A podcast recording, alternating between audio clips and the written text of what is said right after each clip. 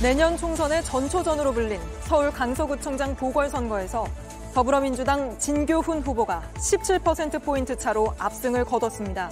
국민의힘은 선거 참패의 후폭풍에 휩싸였고 윤 대통령이 임명을 고심하던 김행 여성가족부 장관 후보자는 자진 사퇴했습니다. 이스라엘과 하마스 간의 교전이 엿새째 이어지며 최소한의 인도주의마저 사라지고 있습니다. 예비군이 총동원된 이스라엘은 지상전이 거의 임박한 듯한 징후들이 포착되면서 곳곳에서 전운이 감돌고 있습니다.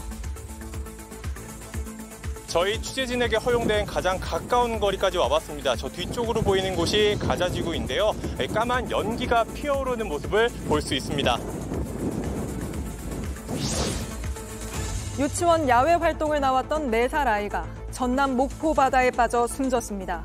앞서 여자아이가 혼자 돌아다닌다는 신고가 접수됐는데 해경은 바닷가 주변을 보호자 없이 다니게 된 경위를 조사하고 있습니다. 이곳은 충북 청주에 있는 한 공원입니다. 공원 바닥을 보면요. 이렇게 윷놀이 말판이 그려져 있는데요. 지금은 평화로워 보이는 이곳에서 잠시 어떤 일이 벌어지는지 밀착 카메라에서 전해드립니다. 시청자 여러분, JTBC 뉴스룸을 시작하겠습니다. 서울 강서구청장 보궐선거에서 여당이 참패했습니다. 내년 총선을 앞두고 수도권 민심을 미리 가늠해 볼 기회였기 때문에 여권 전체가 충격으로 크게 흔들렸습니다. 용산의 패배, 즉 대통령실의 패배란 얘기도 나옵니다. 대통령이 특별 사면해주면서 보궐선거 원인을 제공한 당사자를 다시 후보로 세우는 공천을 할 때부터 이미 예견된 패배였다는 겁니다. 이제 대통령실과 여당은 이번 선거에 담긴 민심을 국정 운영에 반영할 것인지 말 것인지 그 기로에 놓이게 됐습니다. 일단 이번 선거에서 여권의 악재 중 하나로 꼽혔던 김행 여성가족부 장관 후보자는 오늘 자진 사퇴 형식으로 낙마했는데 김 전 후보자는 선당 후사하겠다는 말을 남겼습니다. 당대표도 아니고 장관 후보자가 사퇴하면서 내놓은 입장으로는 이것도 몹시 이례적이긴 합니다. 먼저 최수연 기자입니다. 김행 여성가족부 장관 후보자가 자진 사퇴했습니다. 후보로 지명된 지 29일 만입니다. 윤석열 대통령이 여당 지도부 의견을 수용하는 방식으로 사실상 지명을 철회했습니다. 서울 강서구청장 보궐선거에서 여당이 17%포인트 차이로 크게 패하면서 임명 기류가 급속히 바뀐 결과입니다.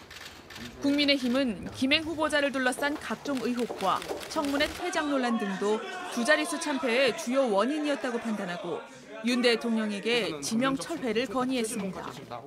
민심을 잘 받아들이신 것이겠죠. 시겠죠. 이게 민의를 민심을 잘 받아들인 게 정치 아니겠습니까? 윤 대통령은 여당 지도부의 건의를 받아들여 인사청문 보고서를 재송부하지 않기로 했고 곧바로 김 후보자가 자진 사퇴 입장을 발표했습니다. 대통령실은 어떠한 선거 결과든 엄중히 받아들여야 한다는 공식 입장을 밝혔습니다. 보궐선거가 참패로 결론나자 대통령실에서도 임명에 부정적인 의견이 다수 보고된 것으로 파악됐습니다. 임명 강행은 선거에서 확인된 민심에 역행하는 것으로 총선까지 고려할 경우 정치적 부담이 크다는 겁니다. 대통령실 고위 관계자는 JTBC에 현재로선 후임 임명 계획은 없다고 했습니다. 정부가 여가부 폐지를 추진하는 상황에서 새 장관을 뽑는 대신 차관 대행 체제로 갈 가능성이 큽니다. 이로써 현 정부에서 김인철 사회부총리 후보자, 정호영, 김승희 보건복지부 장관 후보자, 송옥열 공정거래위원장 후보자 등 총 5명의 장관급 후보자가 낙마했습니다. JTBC 최수연입니다. 그런데 김행 전 후보자가 물러나며 낸 입장문이 또 논란입니다. 지명되고 한 달여 동안 여러 논란이 있던 걸 두고 이유 여하 막론하고 국민께 죄송하다면서도 결백을 입증하겠다고 했고 대통령에게 누가 돼 죄송하다는 말을 앞세웠습니다. 이어서 임예은 기자입니다. 김행 후보자는 입장문 첫 문장에 강서구 보궐선거를 지켜봤다고 썼습니다. 그러면서 당원으로서 선당 후사의 자세로 자진 사퇴하기로 결심했다고 했습니다. 윤석열 정부와 국민의힘을 위해 자신이 선택할 수 있는 방법은 이길 뿐이라고 했습니다. 국민을 위해 일해야 할 국무위원 후보자가 소속 정당을 언급하며 사퇴한 건 상당히 이례적입니다. 지금껏 나왔던 의혹들에 대해선 불법을 저지른 적이 없다며 결백을 주장했습니다. 김 후보자는 지명 첫날부터 출근길 문답을 자처했습니다. press friendly한 사람이라고 스스로 제가 자부합니다. 하지만 곧바로 김 후보자가 회사 주식을 시누이에게 매각했다가 되사는 방식으로 백지 신탁을 피했다는 주식 파킹 의혹이 나왔습니다. 여성가족부 수장으로서의 자질 문제도 도마 위에 올랐습니다. 이때마다 김 후보자는 가짜 뉴스라고 주장했습니다. 가짜 뉴스가 쏟아져서 이 하늘 좀 한번 보실래요? 한번 이렇게 열린 마음으로 한번 팩트 사실을 좀 보셨으면 좋겠어요. 모든 의혹은 청문회 때 소상히 밝히겠다고 했습니다. 하지만 정작 청문회장에선 제대로 자료를 제출하지 않아 비판을 받았습니다. 제출을 안 하고 계시다가 오늘 들고 와서 피켓으로 보여주겠다고 하신 거예요 지금 이 얼마나 국회를 무시하는 행태이십니까? 제가 다- 김 후보자가 인터넷 언론사 경영권을 인수하면서 회사 돈을 썼다는 의혹도 추가로 나왔습니다. 배임을 저지른 후보자는 이 자리가 수사기관에 그러면 고발하시죠. 고발하시죠. 당연히 고발. 김 후보자는 청문회장을 나간 뒤 다시 돌아오지 않았고 일부 언론을 상대로 민영사 책임을 경고했습니다. 그리고 오늘 자신에게 주어진 방법으로 결백을 입증하겠다고 밝혔습니다. JTBC 임예은입니다. 지금부터는 이번 강서구청장 보궐선거에서 국민의힘이 얼마나 어떻게 패한 건지 분석해 보겠습니다. 우선 결과를 짧게 소개해 드리면 국민의힘 김태우 후보가 민주당 진교훈 후보에게 17%포인트 넘는 큰 격차로 졌습니다. 이 숫자가 어떤 의미인지 정치부 강희연 기자와 살펴보겠습니다. 자, 강 기자, 이게 거의 1년 만에 다시 한 투표잖아요. 그런데 이번에는 김태우 후보가 17%포인트 넘게 뒤졌습니다. 중도 표심이 야당 쪽으로 넘어갔다 이렇게 볼 수 있을까요? 네, 이번 강서구청장 보궐선거 최종 투표율은 이 지난해 6일 지방선거와 불과 3%포인트 차이로 비슷합니다. 투표한 유권자 수는 비슷한데요. 이 김태우 후보는 지난 선거에 비해서 약 3만 6천여 표를 덜 얻었습니다. 득표율도 비교해보면 이 전체 투표자의 약 12%포인트가 야당 쪽으로 돌아섰다는 분석이 가능한데요. 이 중엔 정당 선호도가 뚜렷하지 않은 중도 성향 부동층이 상당수 포함된 것으로 해석됩니다. 결국 이들이 이번엔 야당 손을 들어준 게 승패를 갈랐다고 볼 수 있습니다. 네, 이게 사실 뭐 지자체장 보궐선거인데도 사실상 전국 단위 선거로 좀 여겨졌잖아요. 그래서 여권이 좀 더 충격을 크게 받은 것 같습니다. 네, 맞습니다. 이 민주당 이재명 대표의 구속영장이 기각된 직후에 치러지는 선거였고 또 정권 심판론이 부각되면서 사실상 윤 대통령과 이재명 대표의 대리전이다 이런 해석까지 나왔었죠.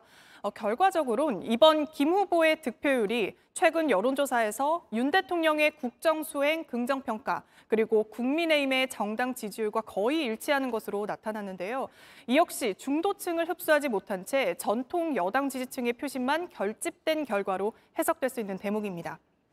네, 이번 보궐선거 결과를 통해서 보면 내년 총선 수도권 민심, 여권에게는 위기다 이렇게 볼 수 있을까요? 그렇습니다. 어, 2020년 이 총선 당시에 국민의힘 전신인 미래통합당 후보가 강서 가불병에서 모두 졌는데요. 당시 패배했던 새 후보의 평균 득표율이 약 39%로 이번에 참패한 김태우 후보의 득표율과도 맞먹습니다. 일각에선 강서구가 이 민주당 강세 지역이라는 평- 평가도 있지만요. 이 김성태 전 국민의힘 의원의 경우엔 강서을에서 내리 3선을 하기도 했고요. 오세훈 서울시장도 지방선거에서 강서구에서만 56%의 득표율로 민주당 후보를 앞질렀습니다. 이 대선에서도 윤 대통령이 이 대표와 불과 2.2%포인트 차이로 패했을 만큼 초박빙 지역이었고요. 결국 이 대선과 지방선거에서 박빙이었거나 또 여당 손을 들어줬던 수도권 민심이 지난 총선 참패 당시로 회귀했다는 분석이 나오면서 이 여권의 위기감이 커지고 있는 상황입니다. 네, 알겠습니다. 강희연 기자와 짚어봤습니다. 네, 이런 위기감 속에 당장 국민의힘 안에선 내년 총선 김기현 대표 체제로는 안 된다는 목소리가 나왔는데 네, 김 대표는 일단 선을 그었습니다. 승리한 민주당은 몸을 낮추며 이재명 대표를 중심으로 통합을 다졌습니다. 오늘 두 당의 표정은 류정화 기자가 보도합니다. 국민의힘은 17%포인트라는 예상 밖의 큰 격차에 술렁였습니다. 이번 선거의 패인을 냉철하게 분석하고 수도권 등에서 국민들의 마음을 더 많이 얻을 수 있도록 지도부에선 총선 대비 체제로 조기에 전환해 인재 영입의 속도를 내는 방안 등이 논의됐습니다. 하지만 그걸론 부족하다는 목소리도 나왔습니다. 지도부와 별개의 혁신위 구성 주장부터 보수 정치 전체가 낭떠러지에 섰다, 파괴적 반전이 필요하다는 말까지 현직 의원들의 입에서 나왔습니다. 김기현 대표는 지도부 퇴진에 선을 긋고 당 쇄신 기구를 조속히 발족하겠다고 했는데 내일 최고위와 일요일 의원총회를 잇따라 열고 의견을 수렴할 계획입니다.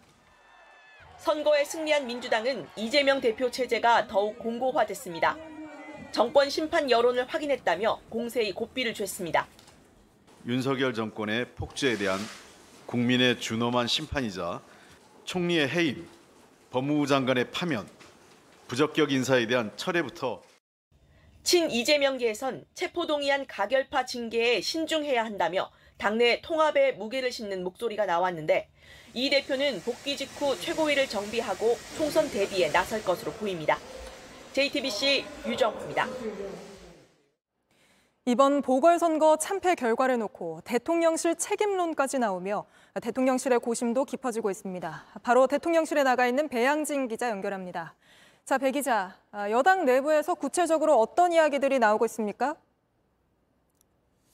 네, 일단 어, 당초 여당은 이번 보궐선거에 후보자를 내지 않을 계획이었습니다. 그런데 윤 대통령이 김태호 전 구청장을 사면 복권하면서 사실상 대통령실이 공천을 내정한 것 아니냐는 해석이 나왔습니다.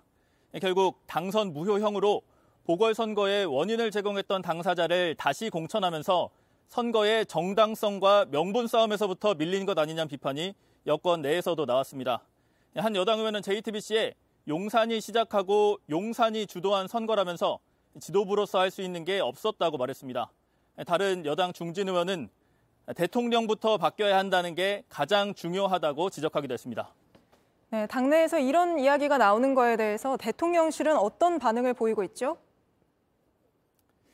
일단 공식 입장은 정부는 어떠한 선거 결과든지 엄중하게 받아들여야 한다고 했습니다. 다만 용산 책임론에 대해선 선을 긋고 있습니다. 상대적으로 험지에서 치러진 지방자치 선거에서 대통령 책임론을 묻거나 쇄신론을 펼치는 건 과도하다는 겁니다. 야당에선 한덕수 총리 해임 등 국정 기조를 바꾸라는 압박이 이어지고 있지만 대통령실이 이를 받아들일 가능성은 높지 않습니다. 네, 그렇지만 그 여당 참패에 대한 정치적 부담을 피할 수는 없다고 판단해서 그 김해 후보자 임명을 접은 걸로 봐야겠죠. 그렇습니다. 이번 선거를 앞두고 김행 후보자의 각종 의혹과 청문회 퇴장 논란 등이 선거에 부담을 줄 수 있다는 비판이 여권 내부에서뿐 아니라 대통령실 안에서도 있었습니다. 선거 직전인 지난 10일 지금 결단을 내려야 한다는 참모진의 보고가 올라가기도 했고 여당 내에선 자진 사퇴론이 불거지기도 했습니다. 결국 선거 참패 결과가 나오고 여당 지도부에서 총선 민심이 우려된다는 뜻을 직접 대통령실에 전달하면서 윤 대통령도 결국 임명을 하지 않는 쪽으로 결단한 걸로 보입니다.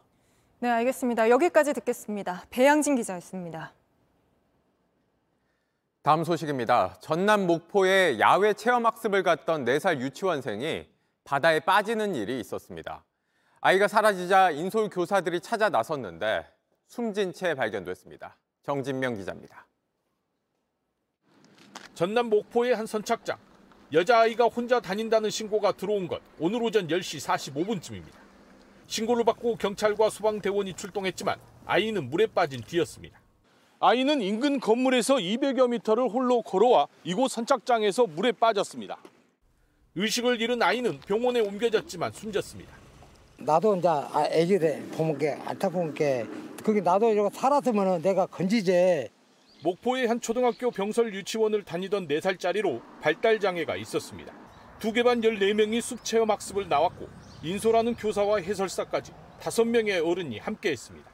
해설사는 그거를 못하니까 거기에 있겠지 하고 잠깐 치료하고 돌아갔는데 그 사이에 딱 사라져버렸어요. 아이가 사라진 걸 알고 찾아 나섰지만 발견하지 못했습니다.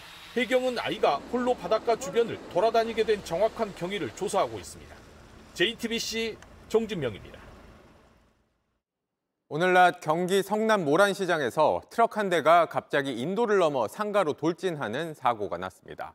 운전자와 행인 등 8명이 다쳤고 건물은 크게 부서졌습니다. 박현주 기자가 보도합니다. 건강원 간판이 보이는 이곳은 성남 모란시장 앞입니다. 행인들이 오가는 거리, 갑자기 흰색 트럭이 빠른 속도로 달려옵니다. 인도로 그대로 돌진해 차단봉을 뚫고 들어갑니다. 행인들이 놀라 소리치고 부딪히고 튕겨 나갑니다. 간발차로 피한 시민들은 놀라 사고 현장을 바라봅니다. 자기 안에 손을 놓고 나왔으니까 펑, 펑, 펑 이렇게 소리가 트럭 앞면과 운전석은 완전히 찌그러졌습니다. 물건을 쌓아둔 가게 진열대는 산산조각 났습니다. 네, 차량을 막기 위해 세워둔 말뚝은 트럭이 돌진하면서 이렇게 옆으로 뽑혀 나갔습니다. 네, 트럭은 이곳을 지나서 이 냉장고를 무너뜨리고 이 기둥을 받고 나서야 멈춰섰습니다. 50대 운전자와 행인 등 모두 8명이 다쳤습니다. 행인 2명이 다리가 부러졌고 운전자도 크게 다쳤습니다. 움직이지를 못하셨으니까 세 분은 많이 다치셔갖고 119들이 와서 한참 동안 있었습니다. 운전자는 음주는 하지 않았고 운전 미숙일 가능성이 높은 상황입니다. 본인이 브레이크를 밟는 악셀을 밟았다 이렇게 이야기. 경찰은 블랙박스 영상 등을 토대로 조사를 이어갑니다. JTBC 박현주입니다. 서울중앙지검 현직 부장검사가 내년 총선을 앞두고 특정 지역에서 정치 활동을 하고 있다는 의혹이 국회 국정감사를 통해 불거졌습니다. 대검찰청은 진상조사를 지시했습니다. 연지환 기자가 보도합니다. 추석 명절 인사라고 시작하는 문자입니다. 어제 법무부 국정감사에서 공개됐습니다. 읽어드릴게요. 저는 뼛속까지 어느 지역 사람입니다. 이 지역을 사랑하고 이 지역 사람을 좋아합니다. 그 지역은 이제 지방이 아니라 또 하나의 큰 중심이 돼야 됩니다. 마지막엔 날짜와 소속, 이름까지 적었습니다. 박 의원은 메시지의 당사자가 서울에 근무하는 검사라고 주장했습니다. 한동훈 장관은 맥락을 파악해야 할 것 같다고 답했습니다.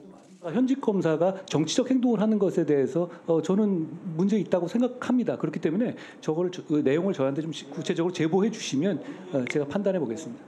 대검찰청은 문자를 보낸 부장검사를 특정하고 서울중앙지검에 진상조사를 지시했습니다. 대검 측은 진상조사 결과 품위유지 위반 소지 등이 확인되면 정식 감찰에 들어갈 것이라고 밝혔습니다. 검사 윤리 강령에는 검사는 정치 운동에 관여하지 않으며 직무 수행할 때 정치적 중립을 지킨다고 규정하고 있습니다. 해당 부장검사는 문자를 보낸 이유와 대상 등에 대한 취재진의 질문에 아무런 답을 하지 않았습니다. JTBC 연지환입니다.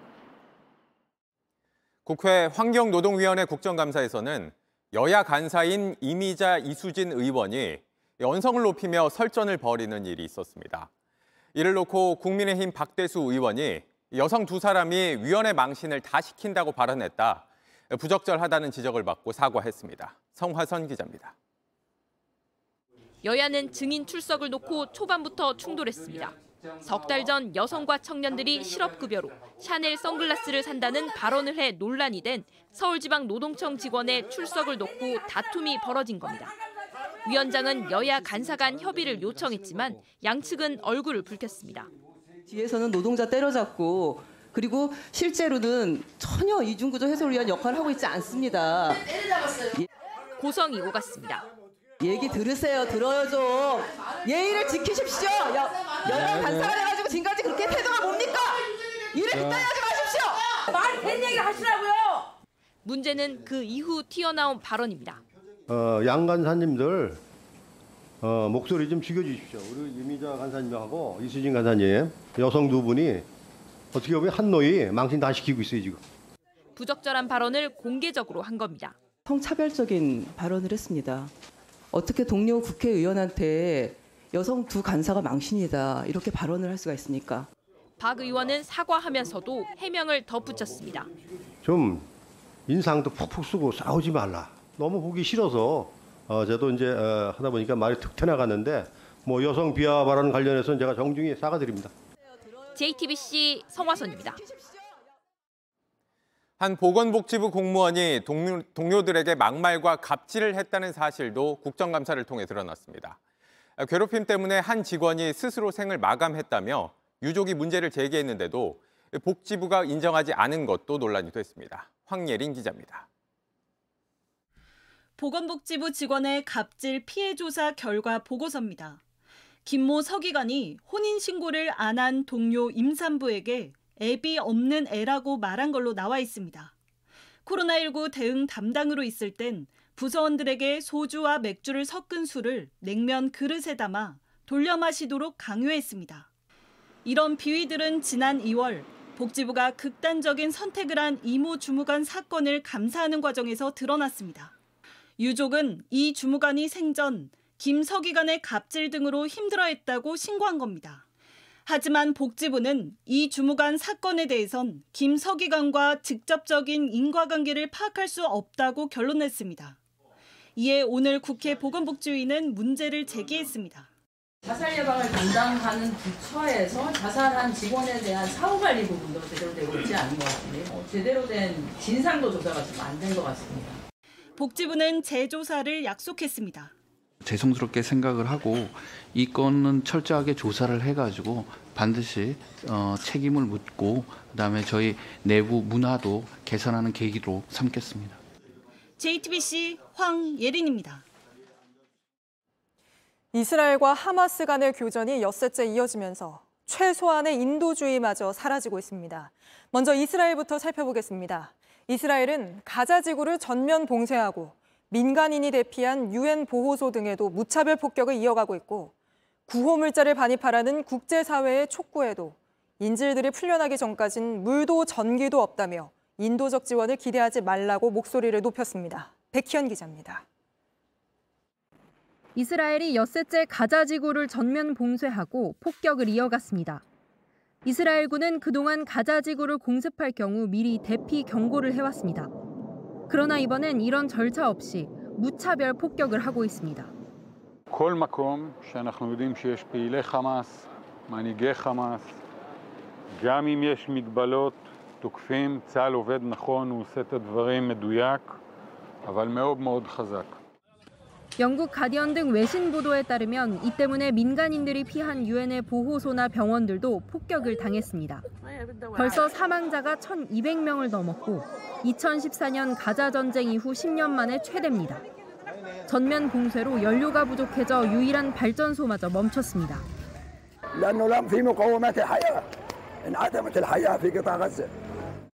하지만 이스라엘 에너지 장관은 인질들이 풀려나기 전까지 전기와 연료 등을 공급할 수 없다며 인도적 지원을 기대하지 말라고 주장했습니다. 이스라엘 텔아비브에선 한 병원의 하마스 대원이 치료를 받으러 온 사실이 알려지자 시민들은 병원에 몰려와 치료를 중단하라고 항의했습니다. JTBC 백희연입니다. 하마스 역시 이스라엘 시민들을 납치하는 장면을 자랑하듯 SNS에 올렸습니다. 심지어 아기들을 잔인하게 살해했다는 의혹까지 나와 국제적인 비난이 일고 있습니다. 그러자 이를 의식한 듯 인질을 풀어줬다며 영상을 공개했는데 이게 사실인지는 확인되지 않고 있습니다. 정종문 기자입니다. 하마스 대원 3명이 푸른 옷을 입은 여성과 한 아이를 남겨놓고 갑니다. 아이를 안고 한참을 서 있던 여성은 대원들이 간 방향과 반대로 걷기 시작합니다. 이스라엘 정착민 한 명과 자녀 두 명을 풀어줬다며 하마스가 직접 공개한 영상입니다. 영상이 진짜인지는 확인되지 않았는데 이스라엘 언론은 하마스가 거짓말을 하고 있다고 반박했습니다. 이번 교전 이전에 찍은 영상이라는 겁니다. 그동안 하마스는 인질 150여 명을 억류 중이라며 위협적인 기세로 선전전을 펴왔습니다. 그러나 민간인을 무차별적으로 학살하고 아기까지 잔혹하게 죽였다는 의혹이 일자 태세를 바꾼 듯 보입니다. 오히려 SNS엔 주눅든 소년이 매질과 괴롭힘을 당하는 영상마저 올라왔습니다. 일각에선 이게 이스라엘 어린이일 수도 있다는 추측이 나왔습니다. Six members of my family right now are being held in Gaza. Time is rushing. There's a nine months baby and a three-year-old child. We all want our family back. 억류자 가족들은 돌아오기만을 기다리며 고통 속에 하루하루를 보내고 있습니다. JTBC 정종문입니다. 이스라엘은 지상전을 준비 중이라며 모두 죽은 목숨이라고 목소리를 높이고 있습니다. 이에 맞서 하마스가 이번 전쟁을 2년간 준비해왔다는 말도 나오는데 지금 상황 어떤지 현지에서 취재하고 있는 이도성 기자 불러보겠습니다. 자, 이도성 기자. 90대 노인까지 총을 들고 있다는 소식이 들려오는데 이스라엘 예비군이 많이 집결했습니까? 네, 저는 이스라엘 예비군들이 집결하는 나헬 소레크 캠프 인근에 있습니다. 어, 군부대는 보안상 이유로 저희가 비치지 않고 다른 쪽에서 어, 중계를 진행하도록 하겠습니다. 소집된 예비군들은 이곳에서 기본적인 전투 준비를 마친 뒤이 전장으로 투입되게 됩니다. 이 캠프 안팎엔 상당히 많은 자동차들이 주차돼 있었는데요. 어, 특히 끝이 어딘지 모를 정도로 도로 곁에 도로 옆에 쭉 줄지어 서 있었습니다. 이 동원용에 곧바로 달려온 사람들이 급히 주차를 하고 캠프 안으로 들어갔던 겁니다. 이 외신 보도에 따르면 미국에서 유학하던 20대 여학생은 물론 이스라엘이 건국하기 전에 군복무를 했던 90대 베테랑도 이곳에 와 다시 군복을 입었다고 합니다. 이 두 아들과 함께 입대한 아버지도 있었는데요. 제가 조금 전 이곳 앞에서 어, 실제로 입대를 하는 20대 대학생을 만나봤는데 다시 돌아온 이유를 밝혔습니다. 들어보시죠. We feel uh, proud to protect our country and uh, we'll do everything that we can. 네, 지금 이런 모습들을 보면 지상전이 임박한 겁니까? 네, 현지에서는 이스라엘이 언제 지상군을 투입할지 그 시기에 대해서 관심이 쏠리고 있습니다. 이스라엘을 전폭 지원하는 미국의 토니 블링컨 국무장관이 오늘 테라비브에 도착해 어, 조만간 지상군 투입 관련 논의가 이루어질 것으로 보이는 그런 상태입니다. 이미 가자지구 주변엔 병력들이 속속 집결하고 있는 상황이라 긴장감이 높아지고 있습니다. 저희가 가자지구 근처 현장에 다녀왔는데 이 내용은 준비된 리포트 보시겠습니다. 가자지구 인근 34번 도로 위 멀리서 피어오른 연기가 보였습니다. 저희 취재진에게 허용된 가장 가까운 거리까지 와봤습니다. 저 뒤쪽으로 보이는 곳이 가자지구인데요. 까만 연기가 피어오르는 모습을 볼 수 있습니다. 이어 도착한 곳은 가자지구를 마주보며 이스라엘 남북으로 뻗은 232번 도로와 만나는 샤아르 하네게브 교차로입니다. 교차로 주변엔 총을 든 이스라엘 군인들이 경계를 서고 있었습니다. 지상군 투입이 임박했다는 전망이 나오는 가운데 이 도로를 따라 이스라엘 군병력이 속속 집결하고 있습니다. 실제 군용 차량도 쉴 새 없이 오갔습니다. 멀리선 폭발음이 들려왔습니다. 취재진 머리 위로 하마스가 쏜 로켓이 쉴 새 없이 날아가고 곧바로 이스라엘 방어 미사일이 요격했습니다. 지난 7일 하마스 무장 세력도 바로 이 길을 통해 이스라엘로 침투했습니다. 이 때문에 도로 주변엔 불탄 차량들이 여기저기 방치돼 있습니다. 바닥에 떨어진 탄피와 급히 두고 떠난 듯한 유모차, 피 묻은 붕대가 당시 긴박했던 상황을 보여주고 있습니다. 각국에서 온 취재진이 가까이 접근하자 이스라엘 군인들이 더 이상 갈 수 없다며 제지했습니다. 네, 지금 이스라엘 현지에서 어, 이도성 기자와 저희 취재진을 비롯한 세계 각국의 기자들이 이번 전쟁을 기록하고 있습니다. 다들 안전하시길 바랍니다. 지금까지 이스라엘 현지에서 이도성 기자, 또 그리고 지금 카메라를 잡고 있어 화면엔 보이진 않지만 황현우 영상 취재 기자가 전해드렸습니다. 네, 주차 시비 가일자 마약에 취한 채 흉기로 위협한 이른바 람보르기니 운전자가 범행 직전에 갔던 병원을 저희가 추적했습니다. 그랬더니 그 병원이 이미 4년 전에도 마약류 오남용 처방으로 적발됐던 걸로 드러났습니다. 그런데 어떻게 계속 운영을 할 수 있던 건지 그 꼼수를 정인아 기자가 취재했습니다. 30대 홍모 씨가 경찰에 체포됩니다. 필로폰 등 마약 양성 반응이 나왔습니다. 홍 씨가 흉기 위협 직전 수면 마취를 받은 병원 바로 앞 도로입니다. 이곳에서 허리춤에 차고 있던 흉기를 꺼내 상대를 위협하고 도망갔습니다. 홍 씨는 병원 두 곳에서 시술을 받고 수면 마취를 했다고 진술했습니다. 두 곳 가운데 한 병원의 과거 기록입니다.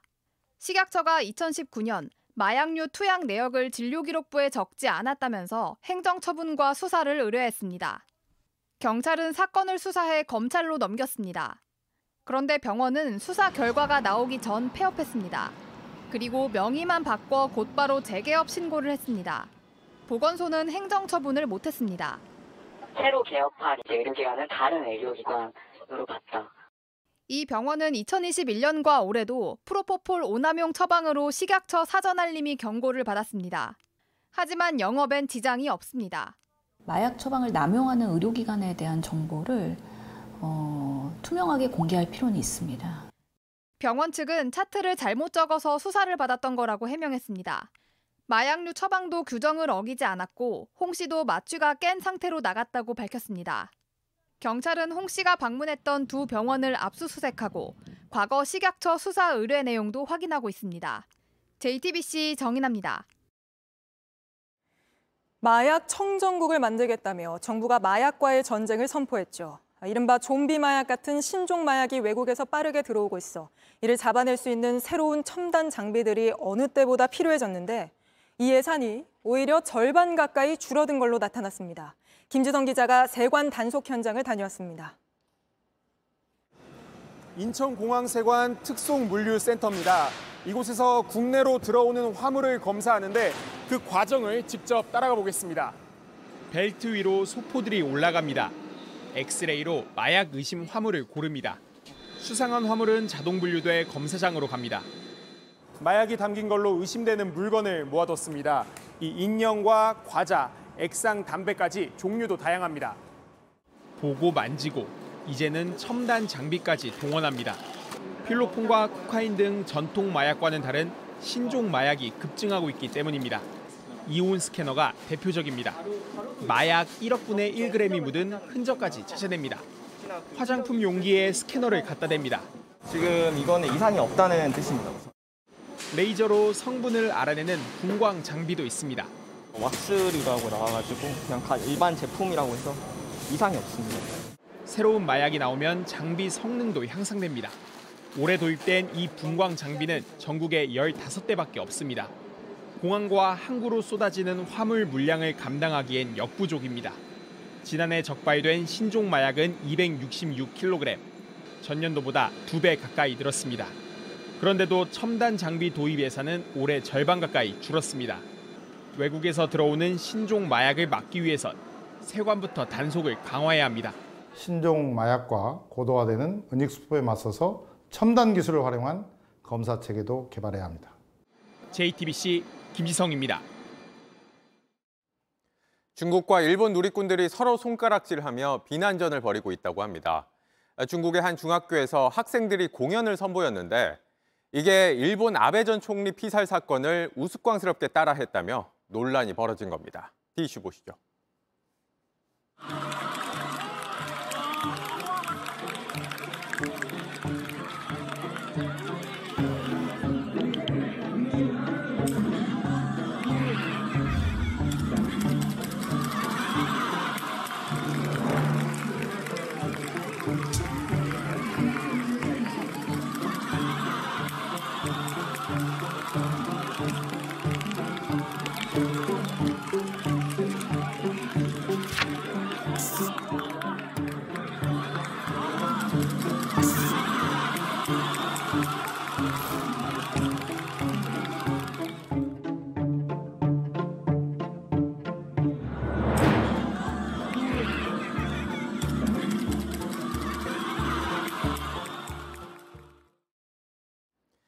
유명 어학원 해커스가 직원들을 동원해 수험생인 척 온라인 카페에 강의나 교재를 홍보하는 댓글을 써온 것으로 드러났습니다. 이 온라인 카페도 해커스가 운영해 온 걸로 확인됐는데 공정위는 수험생들을 기만했다며 과징금을 매겼습니다. 공다솜 기자입니다. 2015년 말 해커스 어학원에 근무한 A씨. A씨의 업무는 해커스가 운영하는 인터넷 카페에 수험생인 것처럼 댓글을 다는 거였습니다. 주로 강의와 교재를 추천하는 내용입니다. 수험생인 척하고 취준생인 척했어. 선생님들에 대한 칭찬 댓글을 남기거나 해커스 어학원으로 인해서 토익 성적을 잘 받았다는 글을 올리거나. 할당된 댓글 개수를 채우기 위해 아이디도 여러 개 만들었습니다. 하루에 어느 정도 댓글 양이 있었어. 그건 달아야 돼. 업무 일과돼. 아이디를 멀티로 만들어야 되는 거야. 해커스가 댓글 작성 직원 6, 70명을 고용해 2012년부터 7년여간 관리한 카페는 16개에 달합니다. 카페의 가입자 수는 모두 800만 명이 넘습니다. 유리한 설문조사는 첫 화면에 띄우거나 경쟁사와 관련된 글은 일방적으로 삭제하기도 했습니다. 주로 정보를 얻으려고 카페 같은 데 찾아보는데 이렇게 홍보 목적으로 올린 글이라고 생각하면 좀 배신감도 들고 정보 글들을 이제 믿기가 힘들어서 공정거래위원회는 해커스가 부당 광고로 소비자를 기만했다고 보고 과징금 7억 8천만 원을 부과하기로 했습니다. 카페를 홍보용으로 활용했는데도 소비자에게 알리지 않았다는 건데 온라인 커뮤니티를 홍보 수단으로 악용한 기업을 제재한 건 이번이 처음입니다. JTBC 공다소입니다. 지난해 경남 창원에선 정어리떼가 집단 폐사하는 일이 있었는데 올해 또 죽은 정어리떼가 발견됐습니다. 최근 갑자기 개체수가 늘어나면서 벌어지는 현상인데 정확한 원인이 뭔지 조사 중입니다. 배승주 기자가 취재했습니다. 배를 드러낸 정어리가 수면을 뒤덮었습니다. 손가락만한 치어부터 성어까지 다양합니다. 정어리는 죽은 지 하루 나 이틀이 지나면 이렇게 물 위로 떠오릅니다. 긴 띠를 잃은 것처럼 사체가 끝도 없이 이어지고 있습니다. 바닷속으로 들어가면 사정은 더 심각합니다. 셀 수 없이 많은 정어리가 바닥에 깔려 있습니다. 떠오른 건 아주 일부였던 겁니다. 바닥에 가라앉는 걸 수거할 수 있는 방법이 없으니까. 지난해 같은 시기 창원시 마산만과 진해만 일대 226톤이 폐사했습니다. 지저분하고 냄새도 안 좋잖아요. 정어리 대규모 폐사는 지난 6월 제주와 부산, 지난달 경남 남해에서도 나타났습니다. 지난해보다 시기가 빨라지고 범위가 확대됐습니다. 해수욕장에 뭐 하얗 엄청 많이 올라오는 거라 그건 물질라 45년에도 그런 정어리라는 게 봐보지도 않았고 지난해 수산과학원은 산소 부족을 원인으로 꼽았습니다. 하지만 정어리 딱 한 어종만 집단 폐사해 의혹은 커졌습니다. 뭐 원인을 여러 가지 뭐 이야기하던데 저는 좀 납득이 잘 안 가네요. 정어리 개체 수는 최근 폭발적으로 늘고 있습니다. 2006년에는 단 한 마리도 잡히지 않았던 게 지난해 12,000마리, 올 현재 2만 마리 넘게 잡혔습니다. 멸치가 줄어들면 정어리가 늘어나는 그런 어, 패턴이 지금 나타나고 있습니다. 10년 정도는 정어리가 많이 잡히지 않을까. 늘어나는 정어리 수만큼 집단 폐사 현상도 더 자주 나타날 수 있습니다. JTBC 배승주입니다.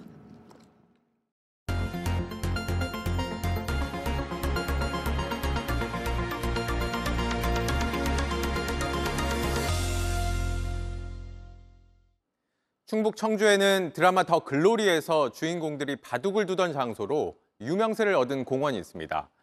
그런데 이곳이 실제로는 매일같이 술판과 노름판이 벌어지는 데다 욕설과 싸움도 예산일이라 골치라고 합니다. 밀착 카메라 이희령 기자가 다녀왔습니다. 충북 청주 중앙공원입니다. 도지정 문화재들과 900년 넘는 세월을 버틴 은행나무가 있는 유서 깊은 공간입니다. 공원 입구로 와보니까 딱딱 하는 소리가 들립니다. 뒤에 사람들도 모여 있는데요. 정확히 어떤 상황인지 가까이 가보겠습니다. 한 명씩 나와 윷가락을 던집니다. 더 나오면 끝났네.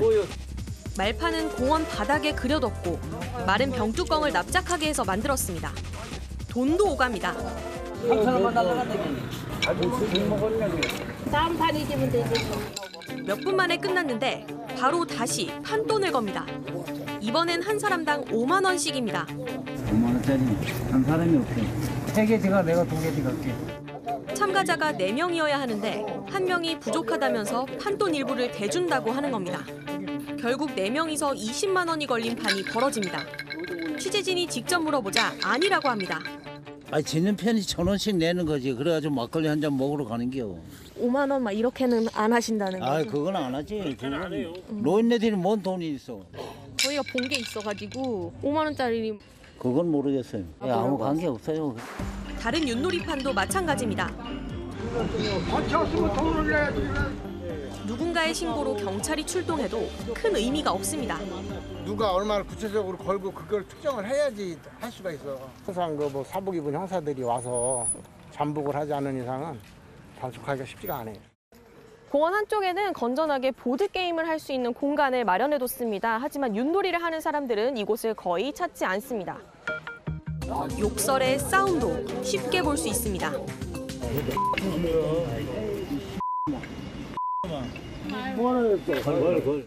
흡연과 음주 모두 금지돼 있는데도 아랑곳하지 않습니다. 매일 올 때마다 보죠.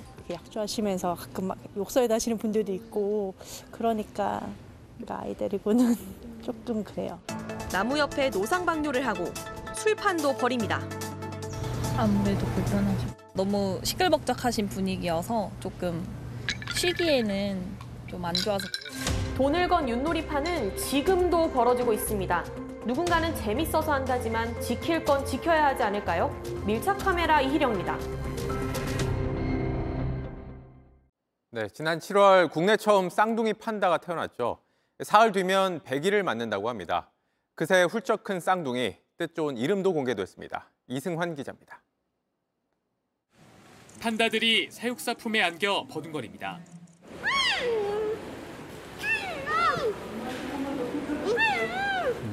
많은 사람들 앞에 선 게 영 어색한지 연신 높고 짧은 소리를 내며 서로 파고듭니다. 오는 15일 100일을 맞는 쌍둥이 판다입니다. 사람 손바닥만 하던 몸에 흰 털만 듬성듬성했던 아기들. 모두의 응원 속에 건강히 자랐습니다.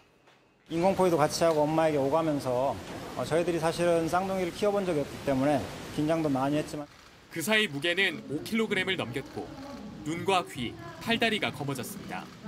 이제 코만 검게 변하면 어엿한 판다입니다. 70만 명 투표에서 가장 많은 표를 얻은 쌍둥이의 이름도 공개됐습니다. 언니는 루이바오, 동생은 후이바오. 각각 슬기로운 보물, 빛나는 보물이란 뜻입니다. 네, 제가 투표한 이름으로 이름이 지어지게 돼서 기쁩니다. 실물을 볼 수 있다는 소식에 모인 관람객들은 손에서 휴대전화를 놓지 못합니다. 4살 쌍둥이 관람객은 손수 그린 그림도 준비해왔습니다. 그 인형처럼 너무 귀여웠던 것 같아요. 커가는 모습도 같이 보고 하면서 되게 오랫동안 기억에 남았으면 좋겠습니다. 이제 걷기 연습을 시작하는 루이바오와 후이바오. 내년 초쯤 일반 관람객들에게 공개됩니다. 쌍둥이 바오야 사랑해. JTBC 이승환입니다. 이웃집 토토로를 만든 일본 애니메이션 거장 미야자키 하야오가 은퇴 선언을 뒤집고 돌아왔습니다. 평화의 메시지를 담은 새 작품을 10년 만에 선보였습니다. 정재우 기자입니다. 개봉 전 공개한 건 오직 포스터 단 한 장. 10년 만에 미야자키 하야오 감독이 만드는 영화에 홍보는 더 필요치 않았습니다. 신들의 세계로 빠져드는 행방불명에서도 기묘한 친구를 사귀는 이웃집에서도 소녀의 모험을 그렸던 전작들과 달리 이번엔 이 소년이 주인공입니다. お前どこから来た上から君の塔を築くのだ 아무 정보도 공개하지 않자 오히려 궁금증이 커졌고 일본에선 개봉 나흘 만에 센과 치히로의 행방불명의 오프닝 성적을 넘었습니다. 7년 넘는 시간과 제작사 사상 최고액의 제작비가 들었습니다. 10년 전 바람이 분다를 마지막으로 미야자키 하야오의 시대는 끝나는 듯했습니다. 여든 둘의 나이도 걸림돌이었습니다.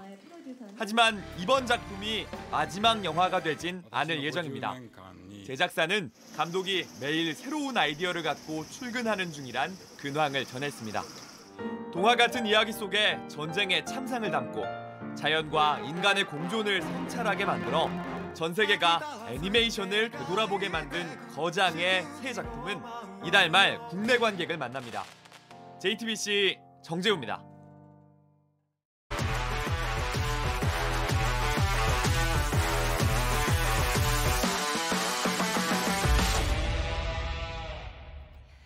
뉴스입니다.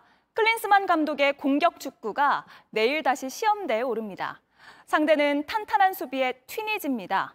회복에 매달렸던 손흥민은 오늘 처음 운동장에 나와 몸을 풀었습니다. 홍지영 기자입니다. 대표팀 소집 내내 홀로 자전거를 타며 회복 훈련에 전념했던 주장 손흥민이 경기를 하루 앞두고 그라운드에 복귀했습니다. 공을 주고받거나 가볍게 드리블을 하고 큰 소리로 분위기를 끌어올리며 몸을 풀었습니다.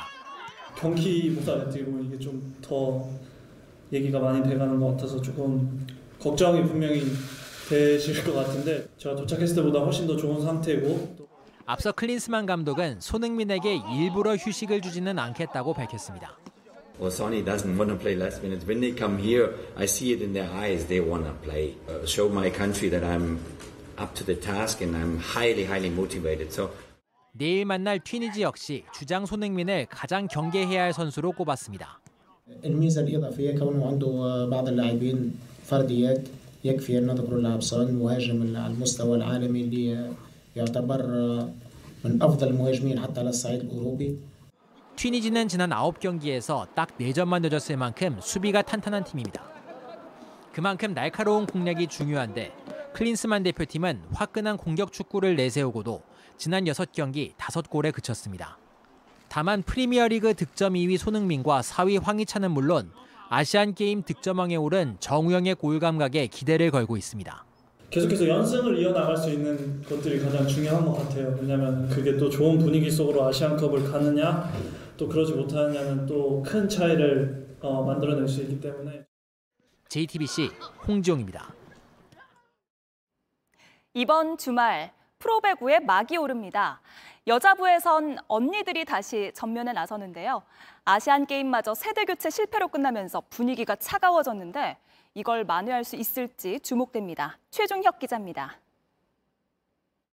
세 번의 아시안 게임에서 모든 색깔의 메달을 2년 전 도쿄에선 올림픽 4강 신화를 쓴 여자 배구 그 영광의 중심에 있던 김연경이 태극 마크를 반납한 뒤 여자 배구의 국제대회 성적표는 초라했고 이번 아시안 게임도 빈손이었습니다.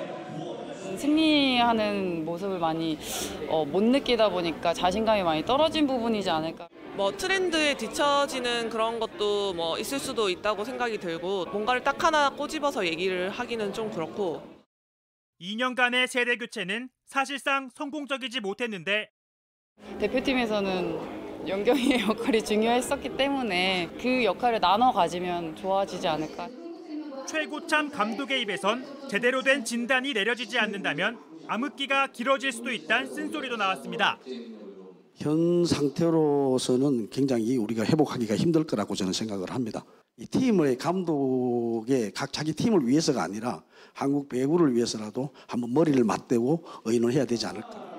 황금기를 이끈 선배들은 이럴 때일수록 응원이 필요하다 했고 배구를 관심 있게 봐, 봐주시기 때문에 이런 뭐 질책도 있다고 생각이 들고 지금 당장 보이는 모습들이 다가 아니고 지금은 준비 과정이라고 생각을 하고 이번 주 막이 오르는 V리그에선 재미와 감동을 선물하겠다 다짐했습니다.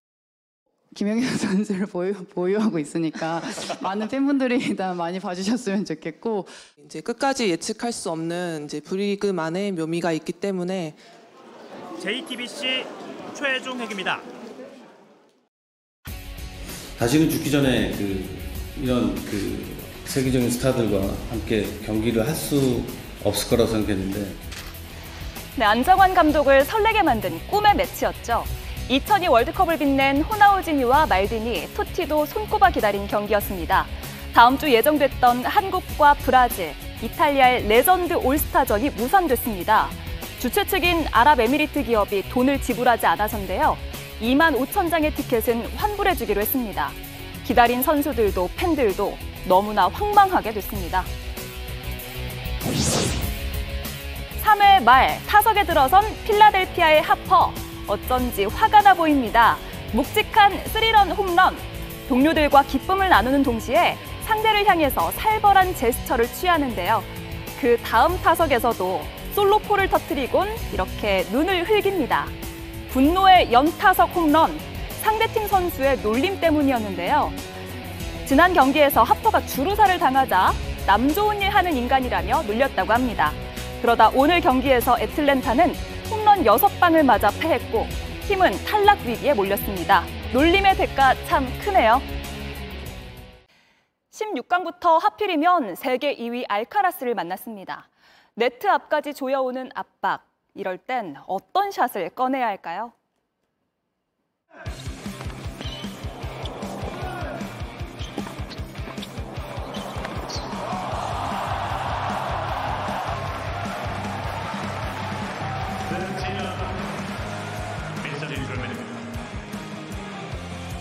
Excellent movement, the way he's sort of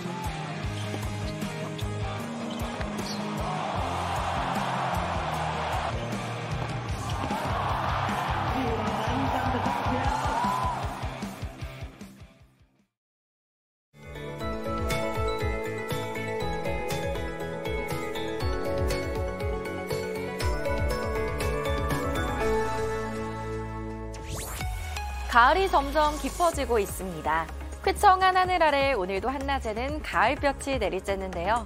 내일도 대부분 지역이 20도를 웃돌며 따스하겠습니다.